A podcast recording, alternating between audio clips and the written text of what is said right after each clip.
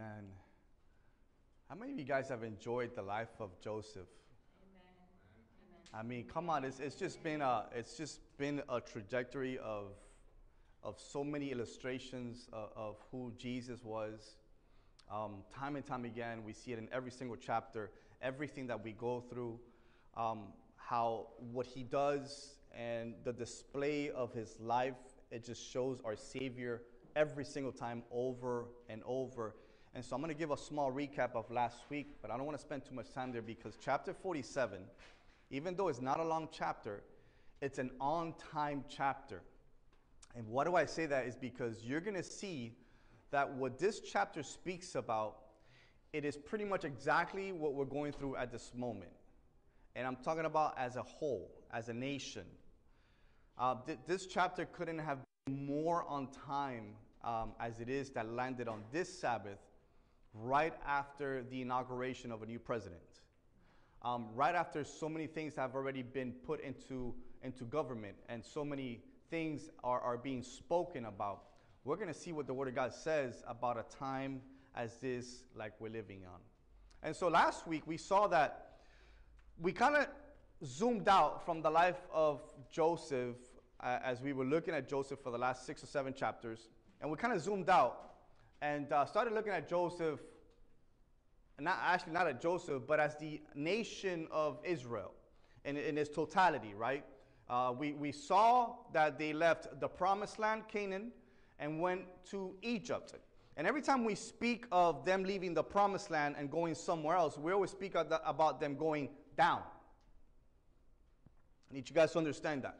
Whenever we speak about the promised land, the promised land is always above. As a matter of fact, the promised land, it, where, where, is, where it's located, is actually one of the highest places in all the earth as far as altitude. So there's no coincidence that whenever the Bible speaks about them leaving the promised land and going somewhere else, it always says about going downward. Now, you may look at that in many different ways, and you can, obviously. Egypt was not the best place for the children of Israel for them to go. We knew that it was foretold and it was going to be a place where they will become slaves. But even then, it was something that God had prophetically spoken about. And so when God speaks a word, it needs to come to pass. No matter whether we like it or not, no, no matter we, we, whether we understand it or not, it needs to come to pass. And so there are certain things in life that we go through that we're not going to like, um, we're not going to welcome, but they're necessary. And this part of Scripture, where the where, where the promise, where, where um, the children of Israel were to where, where they were going, was necessary. Were they going to like it? Absolutely not. I'm sure being slave for 400 years was not a good thing they were looking forward to. I mean, at this point, they still don't know what's going to take place, but Jacob knew. I'm sure Jacob knew because his father knew. And I'm sure his father knew because his grandfather knew. And if you guys wonder who I'm talking about, we're talking about obviously Isaac and Abraham. Isaac was the father of Jacob, and Abraham was the grandfather. So they knew because it was something that was told to Abraham by God himself. And so I'm sure Abraham shared this with Isaac, and we know that Jacob was Isaac's favorite, and so he shared it, I'm pretty sure, at one point in time with him. So Jacob is aware of what's going to take place, but he's so concerned about Joseph, Joseph, his favorite son from his favorite wife, that he doesn't care, but he needs to see him. And Joseph, at this point, we know that carts were sent to him because he was an older man. Uh, scripture says that he was about 130 years old, which you say, wow, that's really old. But considering to his father and to his grandfather, he was still a baby. but there was carts, there was favor shown to Jacob to be brought to Egypt for specific reasons. But what I want you guys to understand is this. As we looked of the blessing that's about to come for Israel as a nation, let's not miss that Egypt has been also blessed. Who have they been blessed by? Because of Joseph. Not because of Pharaoh. It was Joseph that was placed in a certain position, and because of the direction that he guided Egypt and the things that he did, that was the reason why Egypt flourished and became a prosperous nation, not because of Pharaoh. Even though Pharaoh seemed to be the most powerful man of all Egypt, every time they referred to, to, to one of them, they always seemed to refer to Joseph. Every time somebody came to Pharaoh and said, Go see Joseph. And they said, Go see Joseph. Go see Joseph. Wait a second. If you're the most powerful man of all Egypt, I should be coming to you for answers. Pharaoh understood, he did not have the answers. Even though he was considered the most powerful man of all Egypt, he did not have the answers, but Joseph did. A Hebrew boy did have all the answers. And what does all this do? This is all due to the sovereignty of God, which is not, listen, which is not weaponized against us, but utilized for us. What do I mean by that? There are aspects in life and situation that God withholds things from happening to us, and through those same things, teaches us something and utilizes us for our benefit. Or isn't the famine used for the nation of Israel? We can grasp these things because our minds are limited in understanding when God is trying to show something and teach something. But God knows better, God knows higher. Amen. And when you can begin, like I said earlier, to grasp that these things that we go through in life are just temporary, mm-hmm. you will see the final picture always works in your favor. Amen. That's why scripture is so precise. And that's why Romans 8:28 is probably one of the most known scriptures. And if you don't know what it means, it's, it says, All things work for good for those who love God and are called according to his purpose. All things, All things not just some, not just a few, not a lot, all things. Amen. Whether you understand it at this moment in time or not, they're there for your good. And eventually, they're going to be utilized by God in your favor. When we see that in the nation of Israel, and we've been seeing that in the life of Joseph for quite some time now. We know he was sold as a slave at the age of 17. He's much older now. And in the whole life of Joseph, we've seen it time after time, God used the position that he was in for his benefit. Got sold as a slave, got brought to Egypt. You say, well, why would you bring Joseph to Egypt? Well, see, the problem Joseph was brought to Egypt is because Joseph needed to prepare the way for the nation. Oh, but wait a second, Pastor, he was thrown in jail. Yes, he was thrown in jail, but through the fact that he was thrown in jail, he was able to, to, um, to describe these two dreams to, do, to these two guys that were also thrown in jail by Pharaoh. And because of these two dreams, one of the guys survived, and we know that because he survived, he told Pharaoh, Hey, by the way, there's a Hebrew boy that knows how to describe dreams. Bring him to me. I have a dream that nobody here can describe to me. They can't tell me what it means. They can't, nobody here has discernment on this dream. And we know that all the wise men and everybody was brought in, in, into the courts of Pharaoh, and nobody can describe, nobody had discernment of the dream but this Hebrew boy. Amen. So God utilized everything, as much pain as he went through. If we can remember, not one time did Joseph complain. Not once. And we spent all day, every day complaining because things are not working out our way. Come on. Hello? Been there. We spend all day complaining, but God, this doesn't work. You, you told me to do this, and I don't see it working. Continue to do it.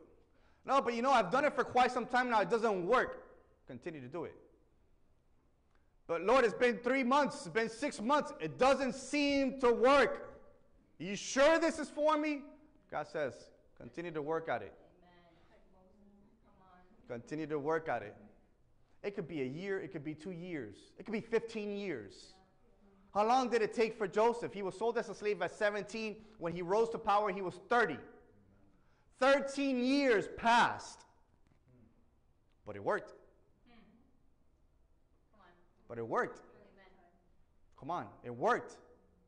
God has a specific time for everything, a precise time for everything. A lot of the times we get so desperate because we want things so bad. But if you would just pause and ask God, if this is for me, give it to me now. If not, hold it. Give it to me when I'm ready. Amen. Because if God gives us something and we're not ready for it, we'll mess it up. Yes. Time and time again. Time and time again. But God was so precise that He utilized everything that He needed to, to utilize to bless the nation of Israel. Now, in chapter 47, there are five provisions in this text that God uses. Listen to me closely. there are five provisions in this text that God uses to sustain the nation of Israel while He prepares them to eventually go back to the promised land. Five things that He uses to sustain them while He prepares them. Very important to keep that in mind. Now you say, well, one question we need to have in mind is before we go to chapter 47 is why would Pharaoh why would Pharaoh show favor to the nation of Israel? They don't bring anything to the table. He has everything he needs in Egypt. They're the ones lacking. He's the one with abundance. Why would he show favor to the nation of Israel? Because it was the God of Israel who used Joseph to keep him alive as well as everybody in Egypt. It was the God of Israel who kept this master plan behind the scenes to make it work because see when we know about things and we get involved we mess them up yeah. but when god orchestrates something and he keeps it hidden from us and little by little he gives us piece and piece and piece and they come this, and they become this huge picasso in our lives and we don't know about it that's when it works and so the God of Israel said, Little by little, I'm going to feed you. And I'm going to give Joseph the wisdom that he needs to fulfill what I'm going to do coming forward in a couple of years. Because there's a famine, but I'm over the famine. So it was the God of Israel who prepared everything behind the scenes. Thus, the reason why Pharaoh showed favor to the nation of Israel. The God of Israel, the God of Joseph. Genesis 47. Go with me there, please. We're going to read from verse 1 through 6. When I tell you this is a chapter that's on time, this is a chapter that's on time.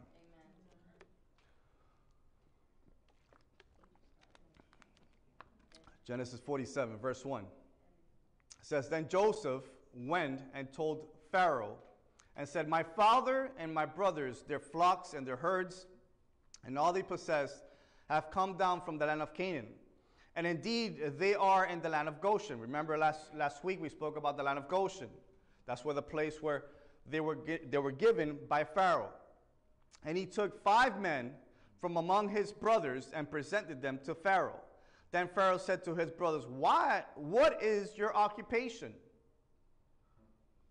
What is your occupation? And they said to Pharaoh, Your servants are shepherds, both we and also our fathers. And they said to Pharaoh, We have come to dwell, that word dwell, we'll speak about in a minute, to dwell in the land because your servants have no pasture for their flocks, for the famine is severe in the land of Canaan. Now therefore, please let your servants dwell in the land of Goshen then Pharaoh spoke to Joseph, saying, Your father and your brothers have come to you, not to me. Don't miss this. Pharaoh spoke to Joseph, saying, Your father and your brothers have come to you.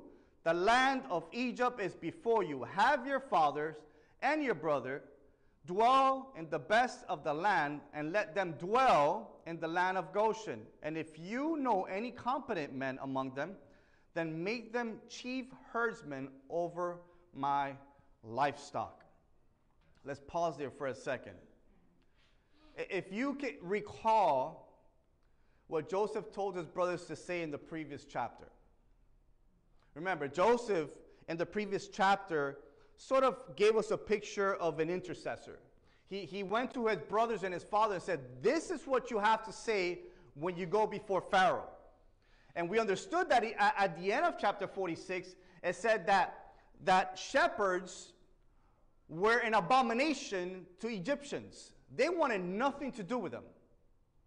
They didn't mix with them, they didn't eat with them, they didn't party with them, they didn't do anything with them. Hmm. They wanted none of them around. But it's interesting that it was the same shepherds that were being brought into Egypt, and it was the same shepherds that would go before Pharaoh, and it was the same shepherds that were being blessed by Pharaoh, not only by some piece of land, but by the best of the land in Egypt. It's interesting how God works. We read scripture and we're just like, wait a second, this is kind of contradicting itself. No, scripture does not contradict itself. When you dissect scripture, you will understand why things take place and why things happen. Also, remember, scripture is not in chronological order. That's up here for some of you, but if you continue to study the word, you understand what I mean by that. Not every story that you read in the chapter goes right along with the one that's coming after. For that, you need to study a little bit longer. You need to go a little bit deeper into the Word to be able to discern those things. And so Joseph here tells his brothers in chapter 46 listen, when you go before Pharaoh, he don't want nothing to do with you. This is what you need to say. And it gives us a display of who Joshua was. He's our intercessor. Again, we spoke about that when we pray to God in His name when He looks down. He doesn't see us, but He sees His Son. Amen. Thus, the reason why favor and mercy and grace is poured upon us. Not because of your good deeds, not because you dress nice, not because you say fancy words. No, it's because He sees His Son. And because of the fact that He sees His Son and He cares so much for His Son and for what His Son did, He pours out the best not just some things, but the best. Or who here has not experienced the best of God? Because every time we ask something of God, God gives us more and above than anything we can ever ask. Because He is the God of abundance. He's a merciful God. He's an all loving God. And He wants nothing but the best for us. That's the reason. And so Joseph tells his brothers and his father, listen, go before him, tell him you're shepherds. He's going to tell you that he wants nothing to do with you. As a matter of fact, scripture says that he says, they came for you, Joseph. Here we see the division again by Pharaoh saying, I don't want nothing to do with you. I'm going to bless you, but we can't mix. You guys are an abomination to us. Wow. Wow. But it was the same division that God used to give them what? To give them the best of the land, to push them away towards the best, not where the famine was, but the best of Egypt. Isn't that interesting? Here they come before Pharaoh, and Pharaoh says, No, you came to Joseph. But hey, Joseph, by the way, give them the best. Take them to Goshen, the best of the, the land, and give them also, by the way, don't just give them the land, but if you find any competent among them, bring them because I'm going to offer them a job as well. By the way, everybody else is starving. There's a famine in the land. This is the second year of the famine. There's still five more years of this severe famine that's going to go through the land, and it's going to sweep up everything. And we're going to see in chapter 47 how it literally sweeps everything. But in the midst, God uses what seems bad to the naked eye, something to prosper the nation of Israel. If you guys remember, last week we spoke and we said, well, how can these 70 people come down to Egypt and then become slaves for 400 years. But if you remember, after the 400 years, it wasn't 70 people. That's right. There was millions of people that came out of this. So there was some sort of accommodation that God makes. Here's where it begins. God begins to make accommodations so they can begin to multiply.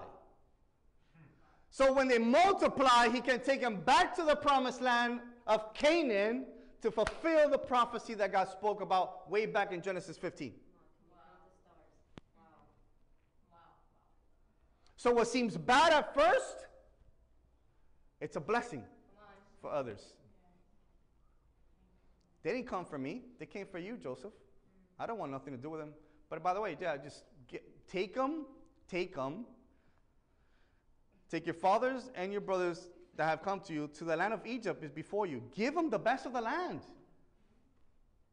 I don't want them to mingle with everybody else that's starving. I want them to, for you to take them to Goshen and give them the best.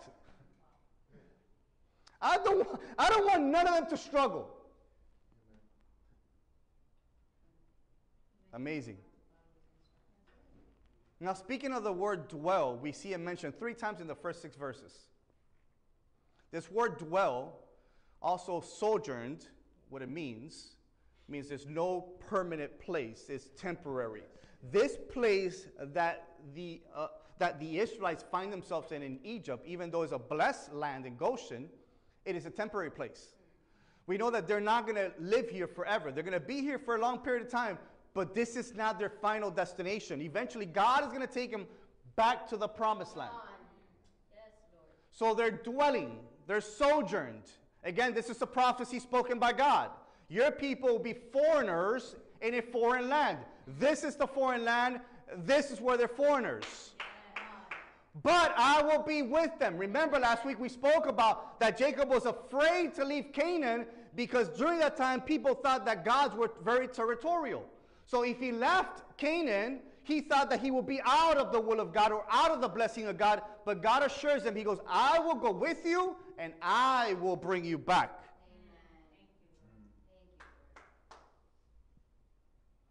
So dwelling, sojourn, the Greek word for this is goar. It's spelled G U W R.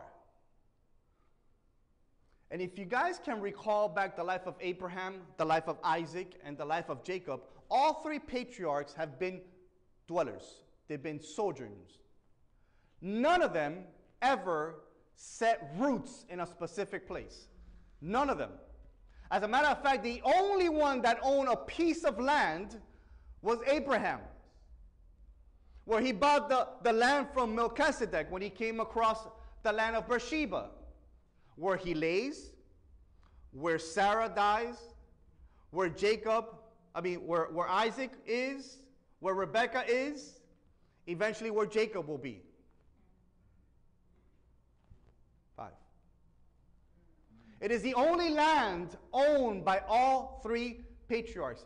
They were all sojourners. They went from place to place to place, never setting root. You know why?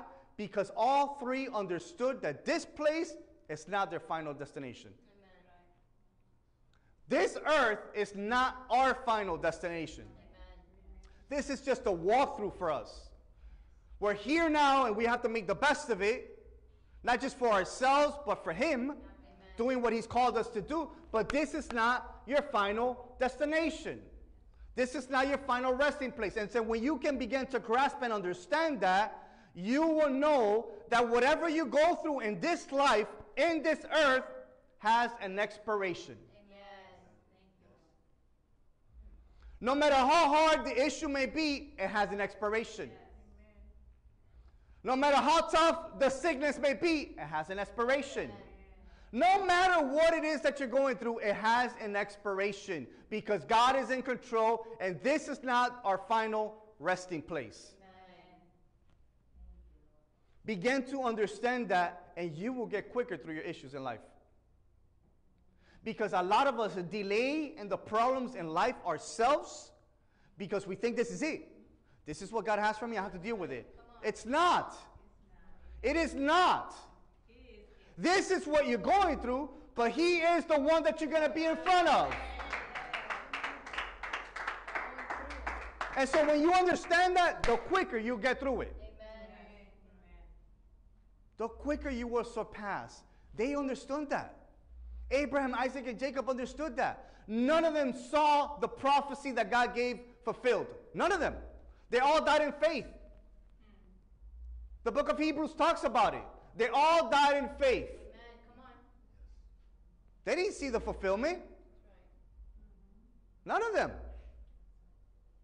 They all died in faith because they understood that this was not their final resting place.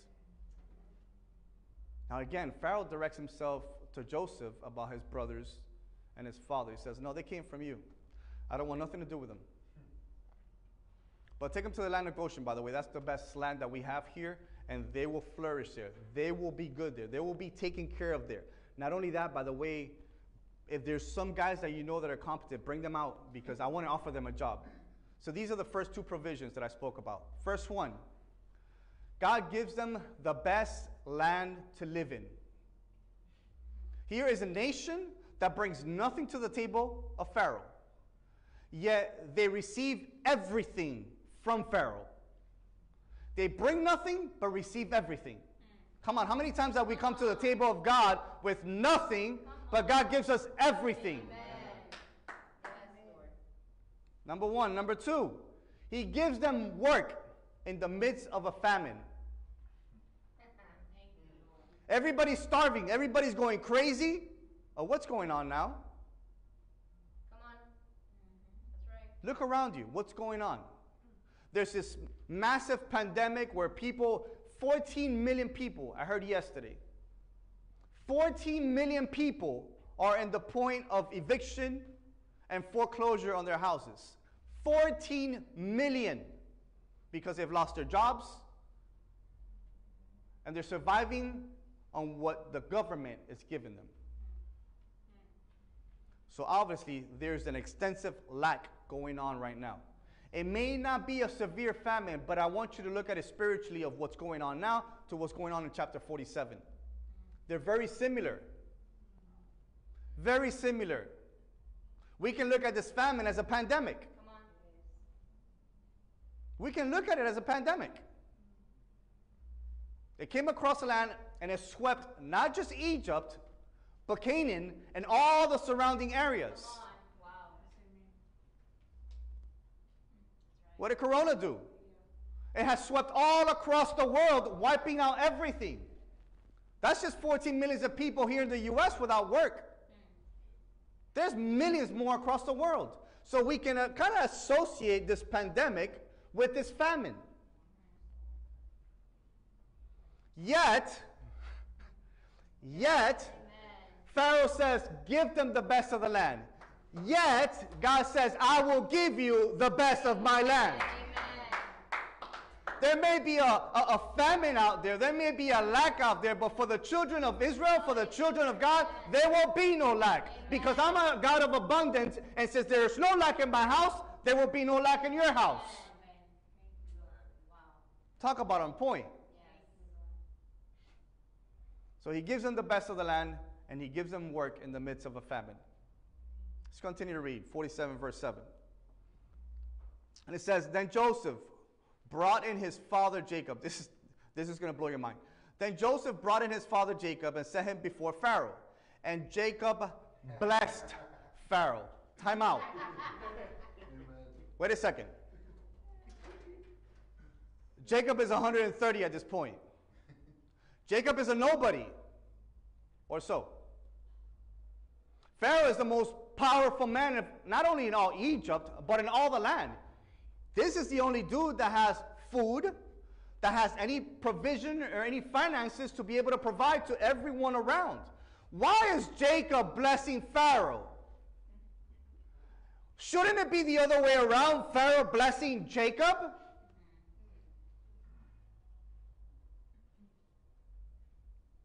Pharaoh understands something at this point, and thus the reason why he allows Jacob to bless him.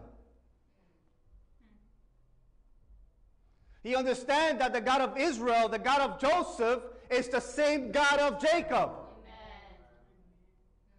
And so, therefore, if the same God of Israel has blessed Joseph, then this old man must be a blessed man. There is something that he has that I don't have. There's something that he has that I don't have. Look what Hebrews 7 7 says. And without a doubt, the lesser is blessed by the greater. Amen. Hebrews 7 7. 7 7, That's interesting. But in this scripture, I thought Pharaoh was the greater. See, when God chooses somebody, when God appoints somebody, it doesn't matter your status. It doesn't matter your, your, your intelligence. It doesn't matter. When God appoints somebody, it is God that is above everything else. So God, and we've heard them thousands of times, that He doesn't call the qualified. He qualifies the called. Amen.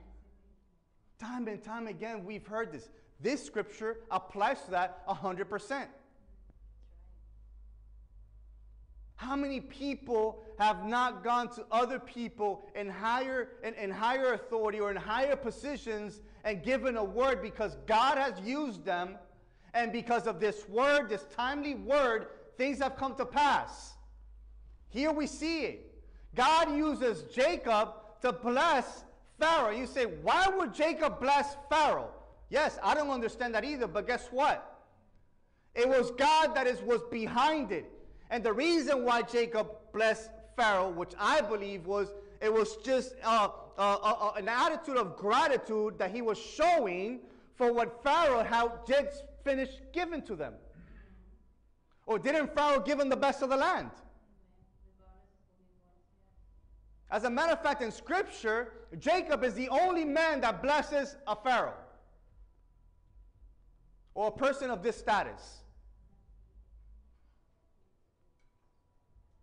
And you say, I don't understand that. Why would something like that happen? The way I see it, it was just an action of gratitude shown by Jacob for what he had just finished receiving. He was compelled to bless Pharaoh.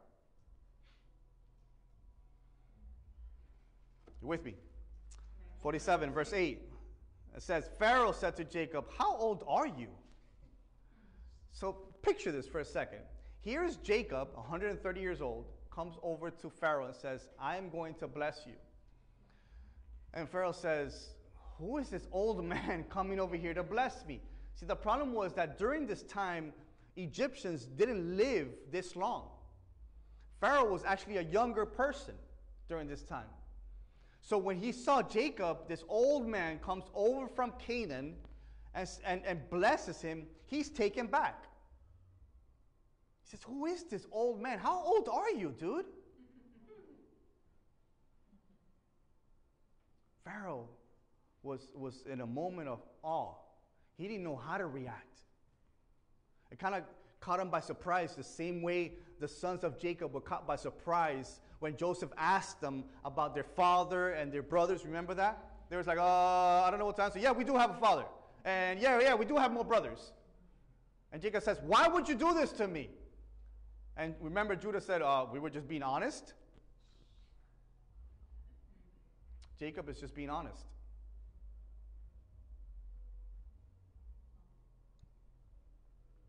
So he says, How old are you?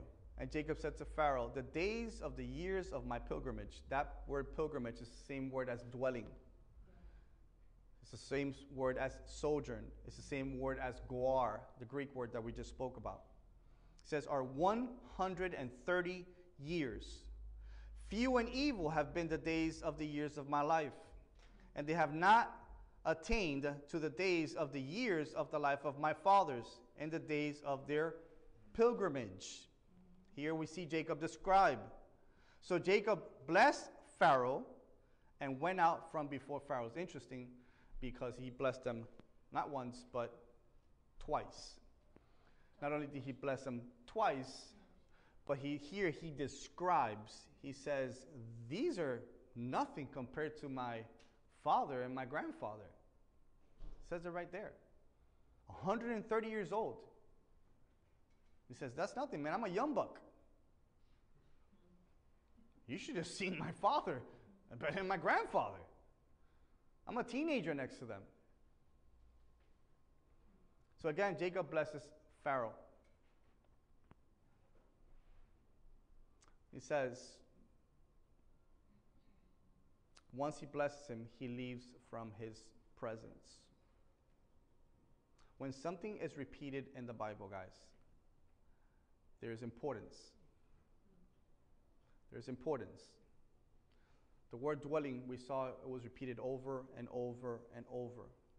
Now we see in a matter of three verses, we see that Jacob blesses Pharaoh.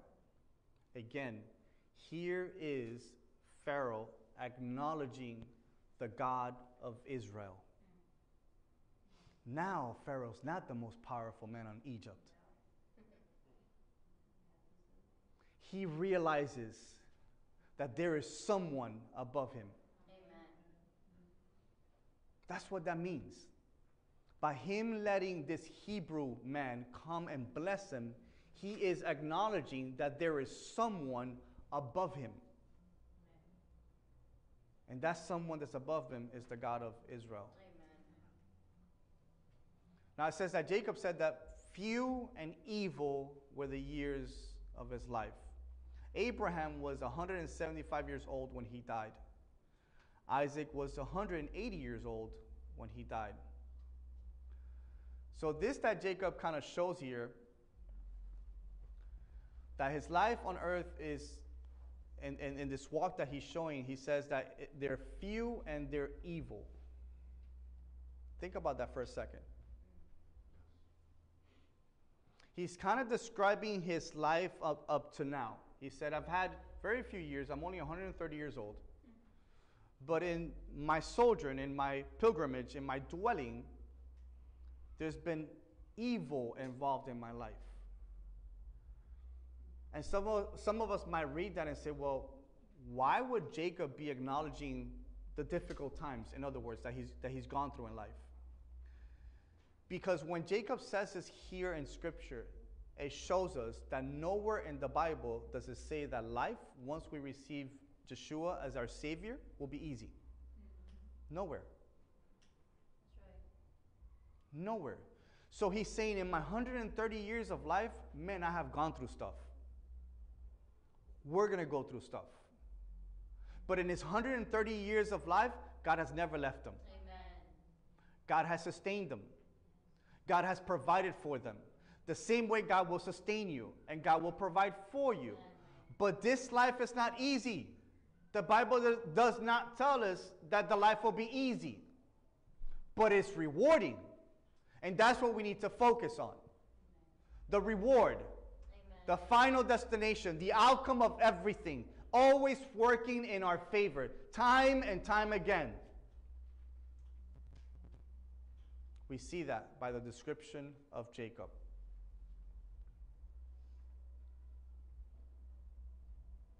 Now, question is, did any of these patriarchs experience here on earth issues because of, because of a lack of faith? Did any of Abraham, Isaac, and Jacob experience any lack or any issues here on earth through their life because of a lack of faith? Could have been at times. We know they had some doubt from time to time. There was some fears from time to time. But the bigger question is this Did Jesus experience lack in this life here on earth? Experience issues and trials here on earth for lack of faith? No. He went through hell while he was here. I mean, uh, it, it couldn't have gotten worse than what they did to him. But it wasn't because of a lack of faith. That his life describes us what our life will go will be once we're here. There will be trials, there will be pain, there will be hurt, there will be agony, but the outcome. Amen. The outcome is what we need to focus on. Jacob is saying, I've lived 130 years and man, I've gone through some stuff, but I'm still standing. Amen. God still has me here. Amen. And as a matter of fact, He's brought me to Egypt because there is nothing to eat over in Canaan. So therefore, He continues to provide for me, even though my 130 years have not been easy. Amen. Thank you, Lord. Wow, what a faithful God.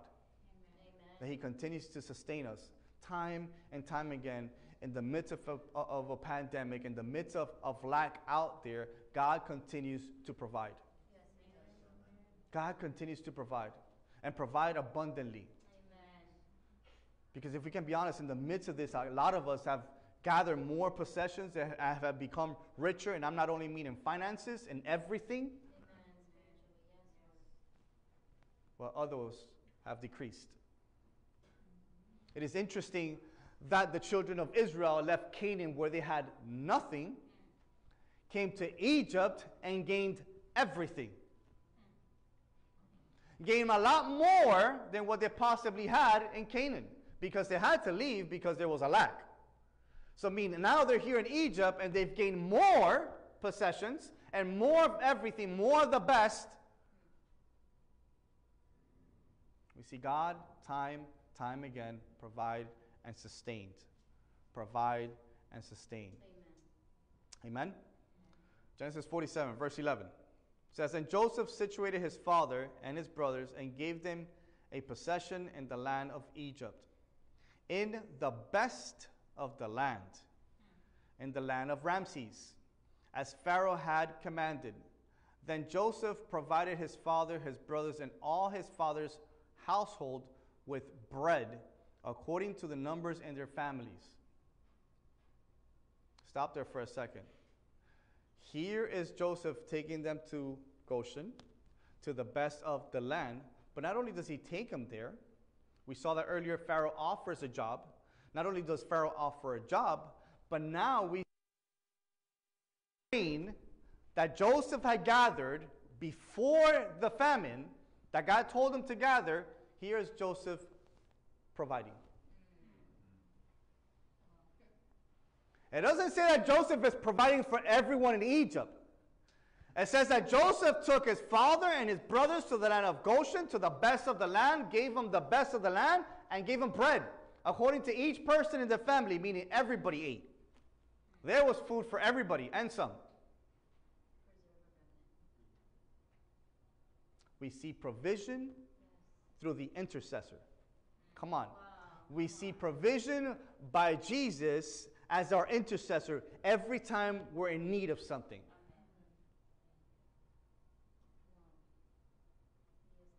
Because God knows what's to come, so served what we need.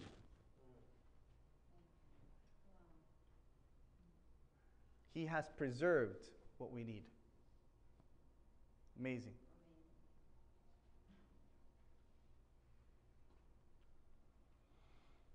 So we see here that not only the nation of Israel is given the best place to live, but it's also given food.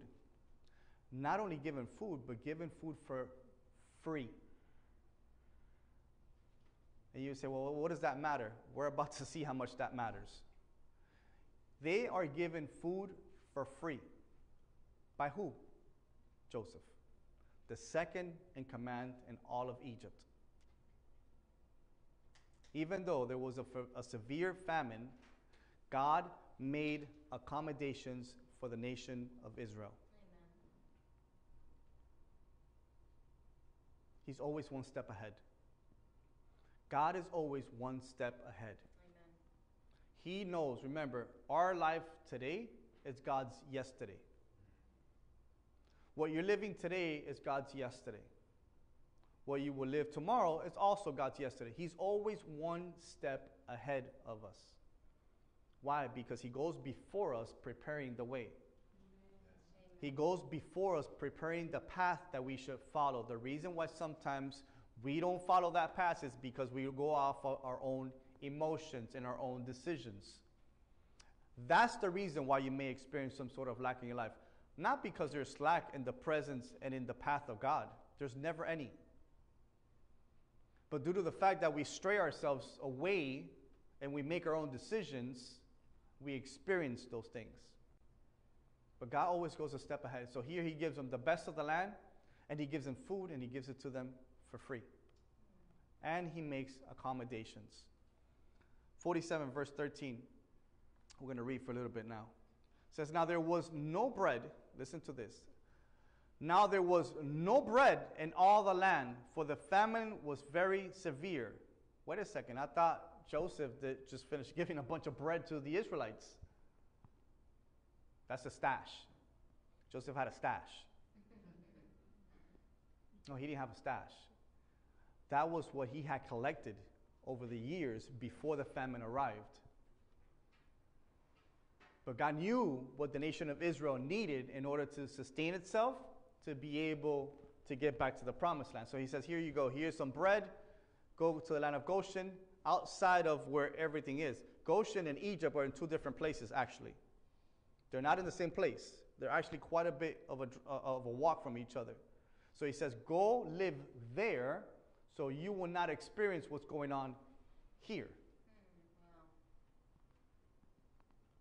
He even sends them to a secured place. This is Pharaoh, by the way. He's the one that kicked them out of Egypt. The nation comes, he says, No, no, no, you guys, you can't stay here. Go to the best, man. Amen. Go far away. I- don't want you guys to experience or see what's going to happen in Egypt. There was no bread. There was no bread. The famine was severe. So the land of Egypt and the land of Canaan languished because of the famine. You see, this famine is across the land. This pandemic is across the land. Right. Mm-hmm. And Joseph gathered up all the money that was found in the land of Egypt and in the land of Canaan for the grain which they bought, and Joseph brought the money into Pharaoh's house. So not only did Joseph gather all the grain, but he was stashing money as well. There's a saying that says, in the midst of a, a- a- of a recession, what's king? They say cash is king. I say God is king Amen.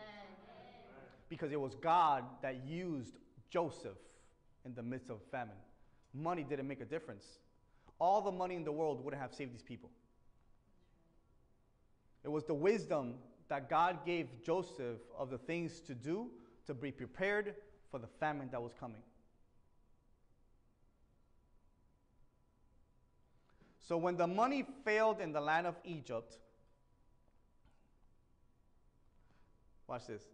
So when the money failed in the land of Egypt and in, and in the land of Canaan, all the Egyptians came to Joseph and said, Give us bread. For why should we die in your presence? For the money has failed. This is in my house where I say, when my kids approach me and they say, Dad, but you know, I don't have this, or, or Dad, I need that, but I don't have enough for this and this and that. And this is when I come in and I say, Sounds like a personal problem. My wife is laughing because she says she knows I use that all the time. Because if I would give everything my kids ask me for, I would go broke. I would find myself in the midst of a famine. This is where Joseph and these people are approaching Joseph, and I'm, I'm thinking Joseph saying, sounds like a personal problem. I got bread, I got money. But they approach him and said, Why should we die? The money that we had has failed us. We don't even have enough. Also, Joseph, it says here that Joseph brought all the money to the house of Pharaoh. We see honesty. Remember, Pharaoh is laying back in his own place. Joseph is the one that's running all the land. They're coming to Joseph. They're not going to Pharaoh saying, I want to buy bread. No. Pharaoh says, Go to Joseph. So here they come to Joseph and they're giving him the money. Joseph could have easily said, You know what? Let me start stashing some money for my people because I know eventually they're going to have to get out of this place. This is just a temporary place, this is a dwelling place, this is not their final destination. So I'm going to stash some money and I'm going to give the money to them on the down low so Pharaoh won't know about it. But he doesn't do that.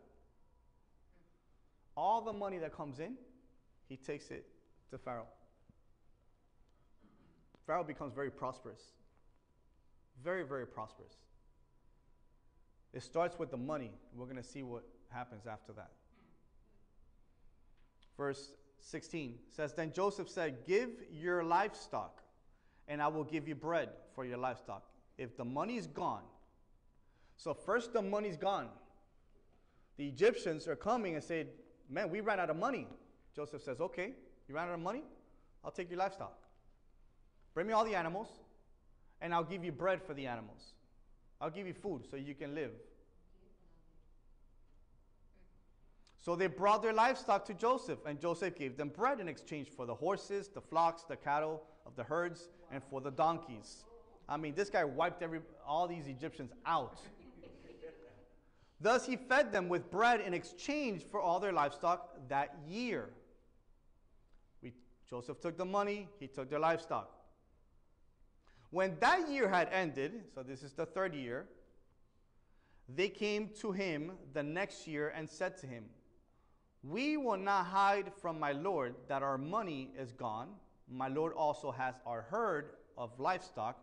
There is nothing left in the sight of my Lord but our bodies and our lands. They lost the money, they lost the livestock. Now all they have left is their lives and their lands. Why should we die before your eyes, both we and our land? Buy us and our land for bread, and we and our land will be servants of Pharaoh. Give us seed uh, that we may live and not die, that the land may not be desolate. Wait a second. Here, the Egyptians have lost all their money, they lost all their livestock, and now they're offering their life and their land. Isn't this the same land and the same people that plowed the land to be able to have enough for the famine? How the tables have turned. How the tables have turned for these Egyptians. Why? I don't want nothing to do with these shepherds. I don't want nothing to do with them. They're an abomination to me. Wow. I don't want nothing to do this. This is what I said earlier that God does not weaponize but utilize his thing to bless the opposite. He took from the Egyptians and is given to the Israelites for free. Because of rejection. Wow. For free. I'm not charging you a single penny. I'm not taking your livestock. I don't want your life or your lands back at Canaan. Keep all that. I'm going to give you food for free.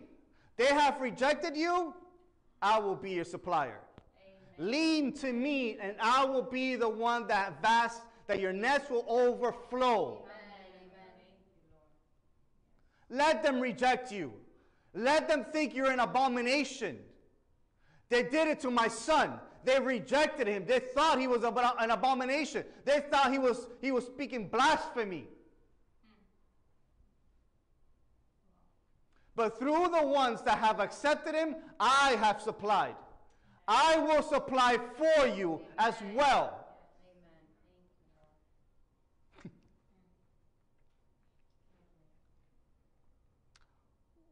Who were the Egyptians buying the food from? Pharaoh? No. From Joseph. From the Hebrew.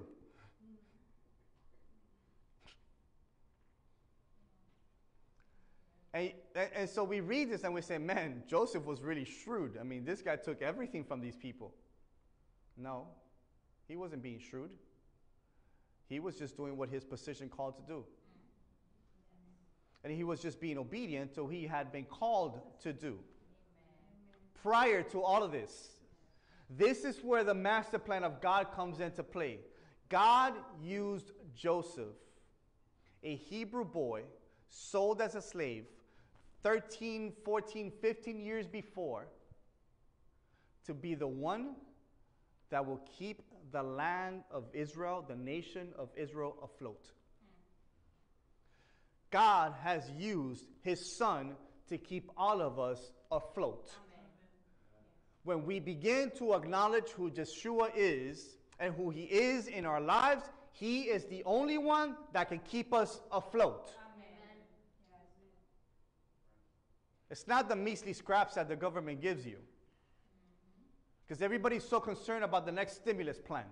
What is the next stimulus plan going to bring me? And what is the next stimulus going to bring me? How much money are they going to give me? Don't be concerned about that. Money runs out. Yes. Money runs out. The livestock, they ran out. What did they have left? Their lives and their land. That's it. And even that Joseph took. He said, That's all you have left? I'll take it as well. Watch. Then Joseph bought all the land of Egypt for Pharaoh. How did he buy the land of Egypt? With the same money that he had gotten from them earlier.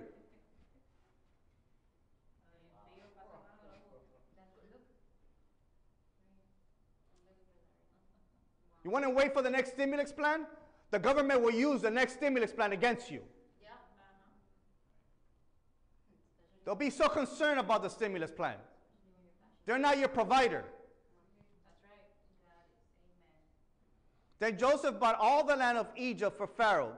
For every man of the Egyptians sold his field because the famine was severe upon them. So the land became Pharaoh's. And as for the people, he moved them into the cities from one end of the borders of Egypt to the other end. Only the land of the priests he did not buy, for the priests had rations allotted to them by Pharaoh, and they ate the rations which Pharaoh had given them. Therefore, they did not sell their lands. Pause for a second. Who are the ones suffering in all this? Who are the ones running out of money? Who are the ones running out of livestock? Who are the ones running out of land? Who are the ones selling their life? The Egyptians, the ones that live in the land, the ones that lived in the place where supposedly there was enough grain for. But the foreigners that just finished coming in are now living in the best of the land in abundance, not selling a single penny, a single livestock, and a single land a shift of and a change of possessions. That is what's taking place. But you have to believe God for it. God will take from, from those that have a lot that don't believe to give to those to, that do believe in Him. To live in the abundance and in the best of the land. A change of possessions. Don't be fooled by the stimulus, please. Those are scraps. Those are scraps, guys. That money will come and you'll waste it before it even hits your bank account. Ain't that the truth? I can tell you that. My wife already wasted the last two minutes. Why you gotta go there, man?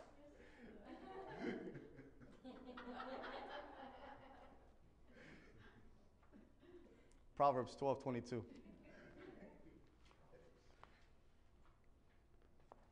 Proverbs 12 22.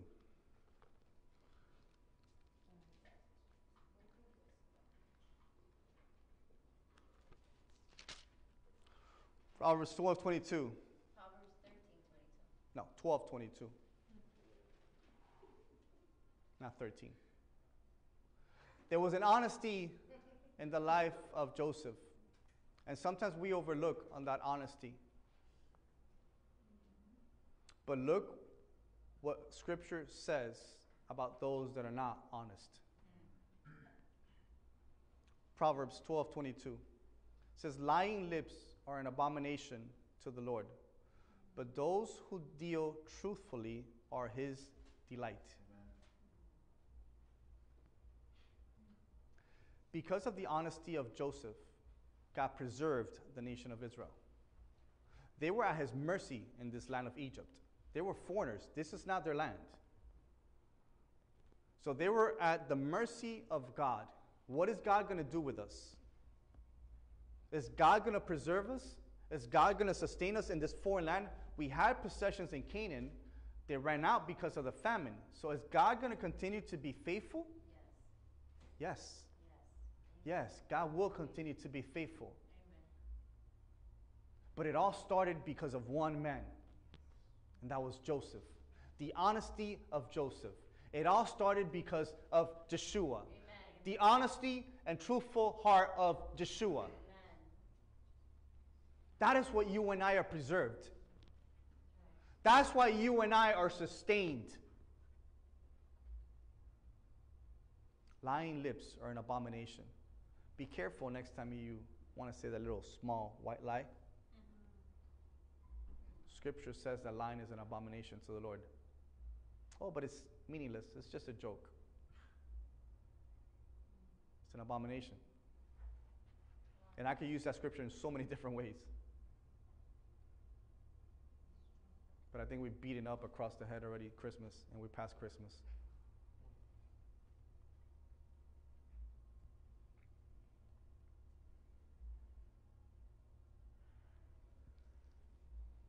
This part of scripture that we're reading, 47, also describes how government is. And we've been talking about the whole stimulus thing. This part of scripture describes how government is. They're shrewd. And things are done. And we think that they're in our benefit, and when reality, the government is, is using them against you. Yeah. Come on. But you, we were so blinded because they paint such a pretty picture for us. We get so caught up, oh, the government is giving us money. Wow, they care about us. No, they don't. No, they don't.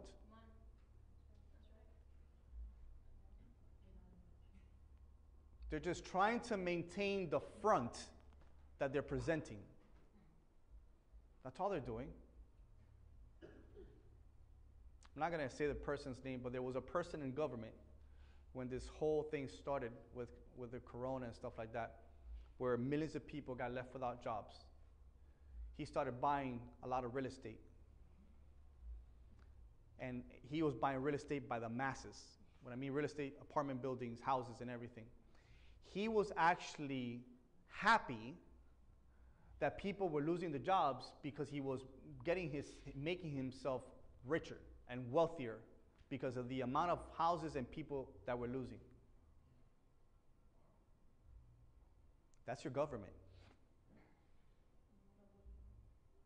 That's your government. Oh, but we're going to give you a couple of stimulus plans here, so just kind of keep everybody quiet. Think we're doing something good. This part of scripture speaks about government. I'm not going to get too much into politics. I don't want to do that. But if you put your trust in men, men will always fail you. The Egyptians put their trust in who? In Pharaoh. Did they benefit off of that? No. No, because God used a Hebrew boy to make sure that even though the Egyptians were suffering, the people of Israel would not suffer. Amen. Come on. God will make sure that his children and his chosen generation and that remnant, those set apart people, don't suffer.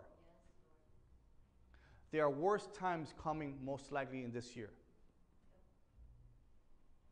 Don't think everything's going to get better just like that because Biden is promising a thousand things.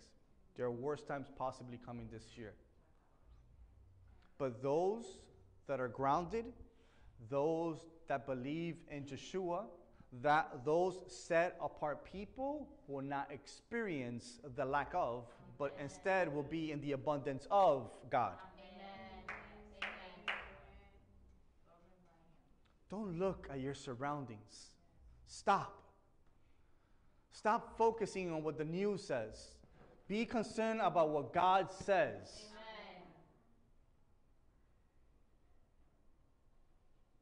Jeremiah 17, verse 5 through 8.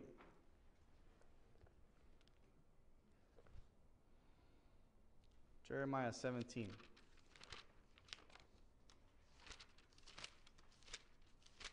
It's a book that's very dear to me.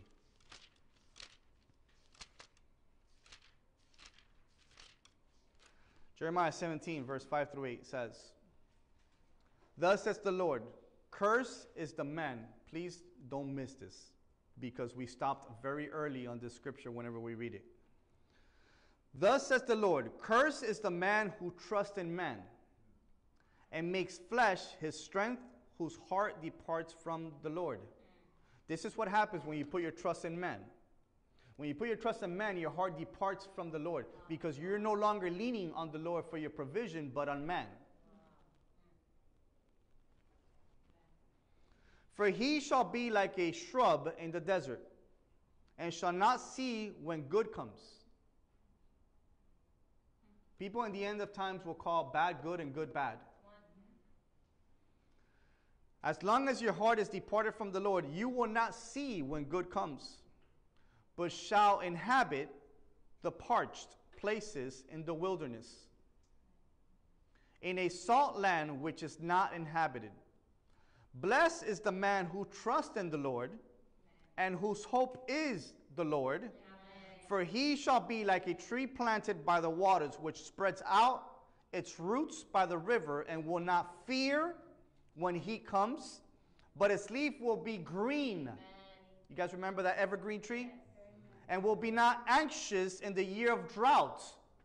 We will not be anxious in the midst of the famine. We will not be anxious in the midst of a pandemic nor will cease from yielding fruit. You will not lack anything. I don't care how big this famine gets.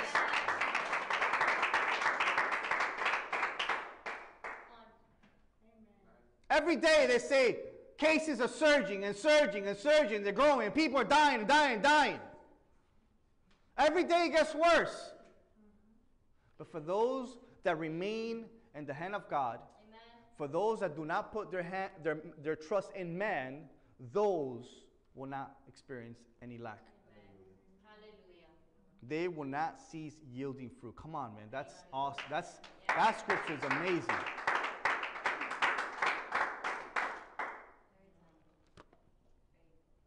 Genesis 47, verse 23 says, Then Joseph said to the people, Indeed, I have bought you and your land this day for Pharaoh. Look, here is seed for you.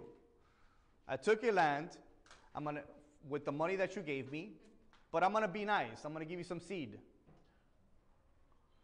And you shall sow the land. And it shall come to pass in the harvest that you shall give one fifth to Pharaoh. Those of you that are good in math, one fifth is what? 20%.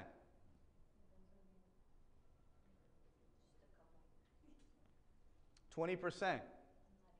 So you say, well, man, Joseph was being shrewd. He took all these people's money, he took their livestock, he, he took their land, and now he's just giving them some seeds. And on top of that, he says, hey, by the way, whatever your crops grow, I want 20% of it for Pharaoh. But if you remember, when you do your taxes or throughout the year, most of us are taxed in a bracket of 30% or higher. So 20%, I think Joseph was being merciful. I want to be put in that bracket. Now, this can also be looked in a different way. Joseph says, out of your abundance, out of your 100%, 20% goes to Pharaoh. You live off of 80. Isn't it interesting when we give our tithe, God says, I just want 10% you can live off of 90. Yeah, we complain about 10%. Oh, that's too much, Lord. I got bills to pay. Your money runs out. Your livestock runs out. Everything runs out. But the Lord never runs out. Amen. Continue to put your trust in man and let me know how far you get in life. Because according to Scripture, all that stuff runs out. But those that put their trust in the Lord, they will not cease yielding fruit. It shall come to pass that in the harvest time you will give one fifth to Pharaoh, four fifths you shall be your own, 80%. As the seed for the field and for your food, for those who are on your household, and as food for your little ones. So they said, You have saved us. You have saved our lives. Let us find favor in the sight of my Lord, and we will be Pharaoh's servants.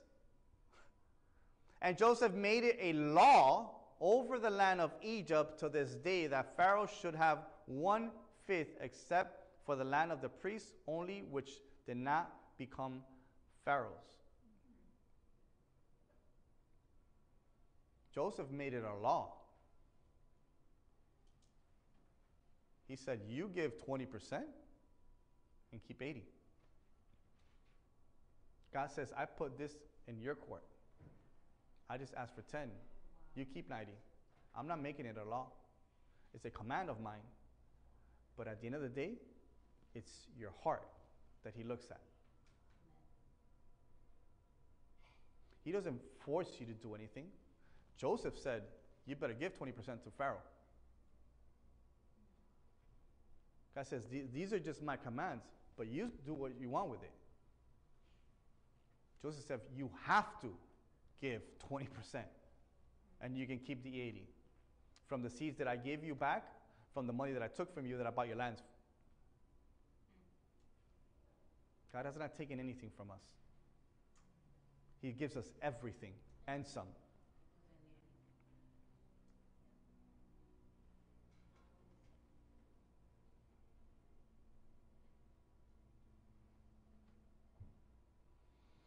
Verse 27 says, So Israel dwelt in the land of Egypt and in the country of Goshen.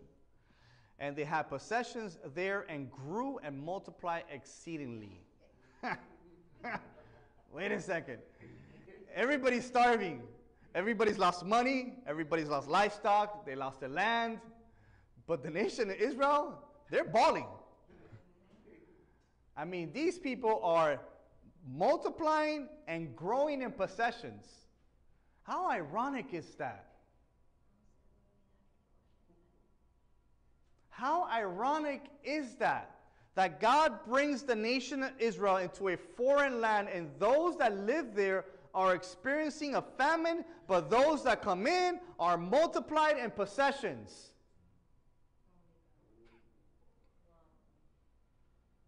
Here we see the mercy of God and the grace of God poured over, his, over the nation of Israel. He sustained them. He sustained them.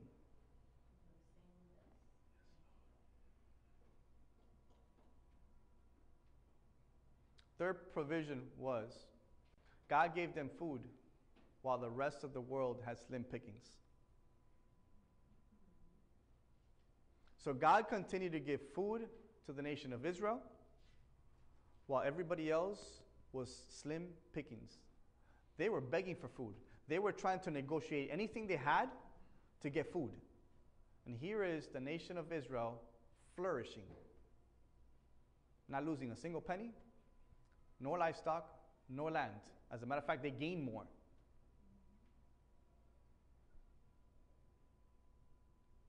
Fourth provision God increased their possessions while everyone else was decreasing. The Israelites were increasing while the Egyptians were decreasing. Theologians say that this is where the resentment of the Egyptians came towards the nation of Israel. While they don't like them, why they dislike them because of this that took place many, many years ago. That it was a Hebrew boy that came into their land, took everything that they owned, and gave it back to his people. And because of this, there is conflict between these two nations. They don't like each other. Sorry for Egypt. Can't help you there. It's the law of God, that's the way of God. That's right. He's above everything. Fifth provision God increased the nation of Israel in numbers just as he had promised. Here, the prophecy again in Genesis 15 is fulfilled. He increased the nation of Israel in numbers. Amen. Watch. Let's read, and we'll finish with this. 20, 27 to 31. It says, So Israel dwelt in the land of Egypt and in the country of Goshen, and they had possessions there and grew and multiplied exceedingly. Again, they multiplied, they grew in numbers, not only in possessions. And Jacob lived in the land of Egypt 17 years. Very key. So the length of Jacob's life was 147 years. Remember, when he got to Egypt, he was 130. He ended up living another 17 years in Egypt. So the Israelites were in Egypt for 17 years, multiplying in possessions, growing in numbers, while everybody else was starving.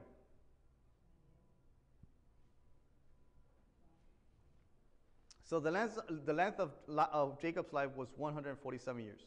When the time drew near that Israel must die, he called his son Joseph and said to him, Now if I have found favor in your sight, please put your hand under my thigh and deal kindly. I'm not going to describe that too much. but if you guys remember, this is very similar to what Abraham did to his servant when he told them to go look for a wife for Isaac. He said, Put your hand under my thigh. This was a custom that they used to do back then. Thank God they don't do it now. But this was kind of like an, uh, an oath that they would do. Uh, this is an oath that they would promise to this person that they were going to do what this person was asking them to do. Now, this was just no ordinary oath. This was a very solemn oath. If you guys remember, this was first brought into scripture by Abraham, not just by anybody. It was brought by Abraham. And what Abraham was asking from his servant, it was a wife for his son not just anybody. So it was first brought by Abraham into scripture with the importance of bringing a wife for his son Isaac. So this is a very solemn oath. Here we see it again in scripture Jacob asking who? His son, Joseph.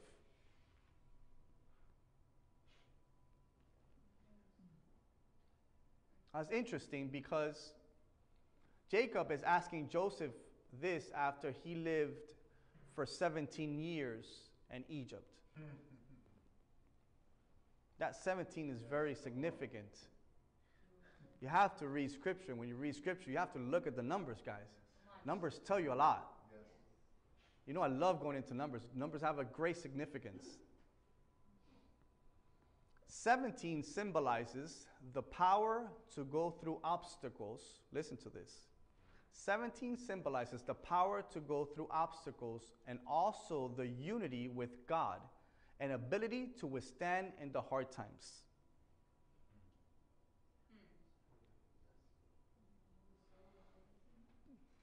But then those that do will be rewarded with eternal life. What's interesting is that Joseph, when he was first sold as a slave, he was 17 years old. Joseph endured trials and obstacles until he was given a higher position because of the unity and the obedience he had to God. Eventually, he would be given eternal life. Now, it's funny that in the first 17 years, the father cared for the son. But in the last 17 years, the son cares for the father. This is also very interesting because this is in the commandments of the Lord, which is the fourth commandment. And if you don't know what it says, it says to honor your father and your mother. Jacob Jacob cared for Joseph. Here we see Joseph caring for Jacob.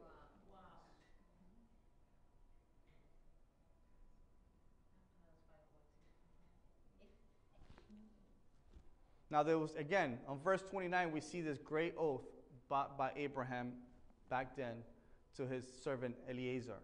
We see it again here with Jacob and Joseph. He says, he called his son and said to him, Now, if I have found favor in your, in your sight, it kind of almost makes it seem as if Jacob is humbling himself to Joseph. Please put your hand under my thigh and deal kindly and truly with me. Please do not bury me here in Egypt, but let me die with my fathers. You shall carry me out of Egypt and bury me in their burial place. And he said, I will do as you have said. Then he said, Then Jacob says to Joseph, Then he said, Swear to me. And he swore to him. So Israel bowed himself on the head of the bed. So we see this solemn oath, again, done by Jacob and Joseph. But also, what's interesting is that, see, God is so perfect. If you guys remember a couple of chapters ago, when all the brothers of, of Joseph came together, when they came into Egypt, it says that they bowed before Joseph. Remember, we spent two chapters on that. And we saw that it was, I believe it was chapter 45. Chapter 45. Those brothers came into the presence of Joseph, but they didn't bow. Benjamin was missing. Then we saw in the following chapter that they all came, and thus it says that they all bowed before Joseph. If you guys remember, when God gave the visions to Joseph, he gave him two visions. He gave him two dreams. He said, Your brothers will bow before you, and also your father will bow before you. And we saw in that same chapter that after the brothers bowed to him, it was spoken into existence that his brother says, My father, your servant, is alive back in Canaan. And that's when the carts were sent over. Now we see the fulfillment of that promise. Verse 30. But let me lie with my fathers, and you will carry me out of Egypt and bury me in the burial place. And he said, I will do as you have said. Verse 31. Then he said, Swear to me. And he swore to him. So Israel bowed himself at the bed. Here we see the prophecy again of what God showed, the visions that God showed Joseph way back when, when he was a young boy, came to pass. And sometimes we see, this is a great example, guys, of how we get desperate of when God speaks about something and we see it year after year after year after year and it doesn't come to pass. This happened right at the end of Jacob's life. Jacob dies at the age of 147. It happened right at the end of Jacob's life. Why do I tell you this? Because what God has spoken over your life is definitely going to come to pass. Amen. Do not lose hope. Have patience. It may happen right before you leave this earth, but it's going to happen. Don't get desperate for the things that God has promised you. They will come to pass. You need to endure the same way Joseph endured, the same way Jacob endured, but at the end of his life, it came to pass. Prophecy fulfilled. Amen. God is faithful Amen. and on time. It didn't need to happen until now.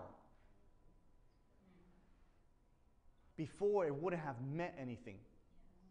If, if, if, if Jacob would have bowed to Joseph, maybe in the land of Canaan, there would be no significance. But now, where Joseph is placed in a place of authority, now Jacob bows. Now Jacob bows. Now is significant because Joseph is in a place of authority, not only physically, but spiritually. God places him in a place where now Jacob bows to his son.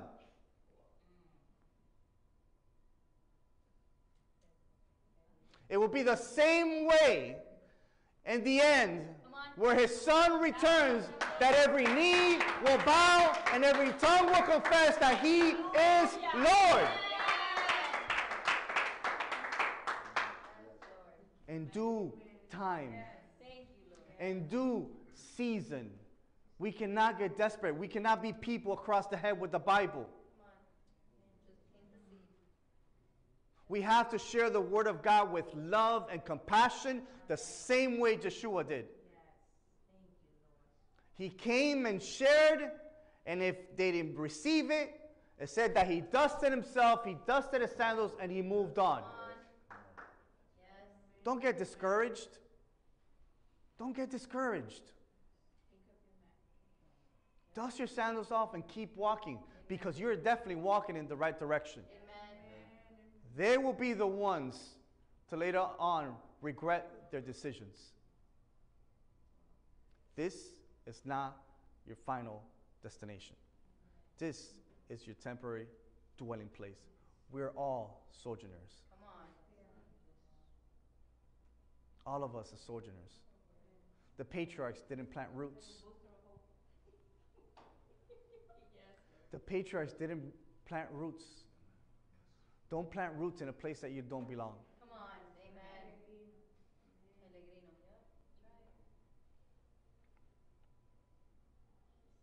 I'll finish with this.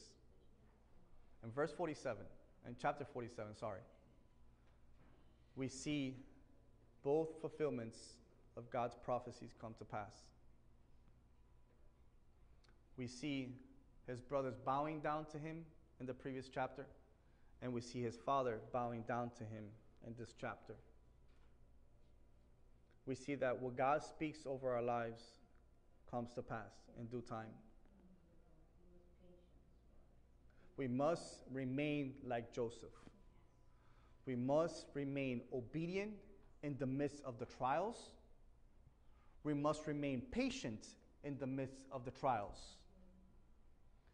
Because it's not only obedience, but it is patience that is a fruit of the Spirit that comes together with obedience, that with that we will multiply and flourish while everything else is decreasing. And I'm not talking about just possessions. I'm not talking about just possessions. I'm talking about your soul.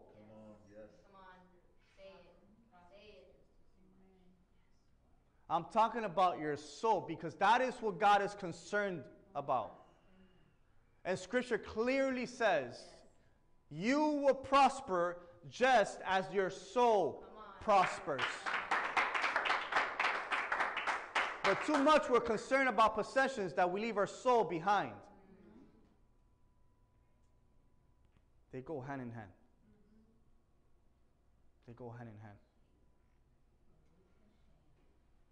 This is an on time chapter for what we're living in right now. It's an on time word for what we're living in right now. Everything that's happening out there was already spoken about. There's nothing new. There's nothing new. Bible says that there's nothing new under the sun. Everything has been spoken about.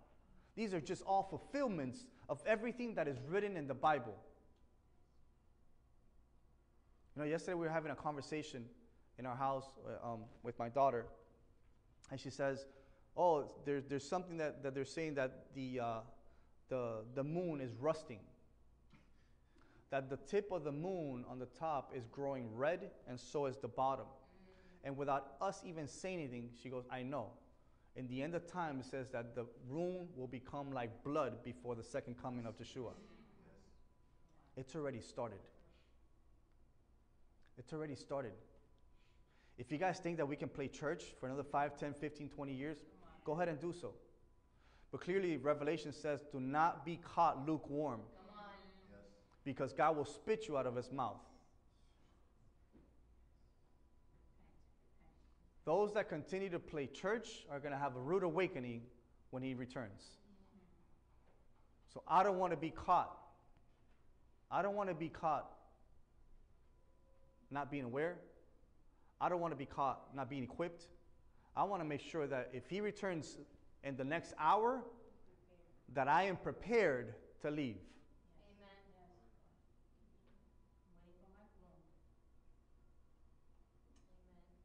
But in the midst, meanwhile, we prepare. Let's go ahead and stand, church.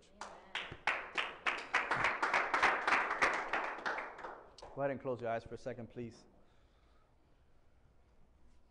Lord, we thank you this morning for your word, Father. This was an on time chapter for what we're living. This was an on time word for what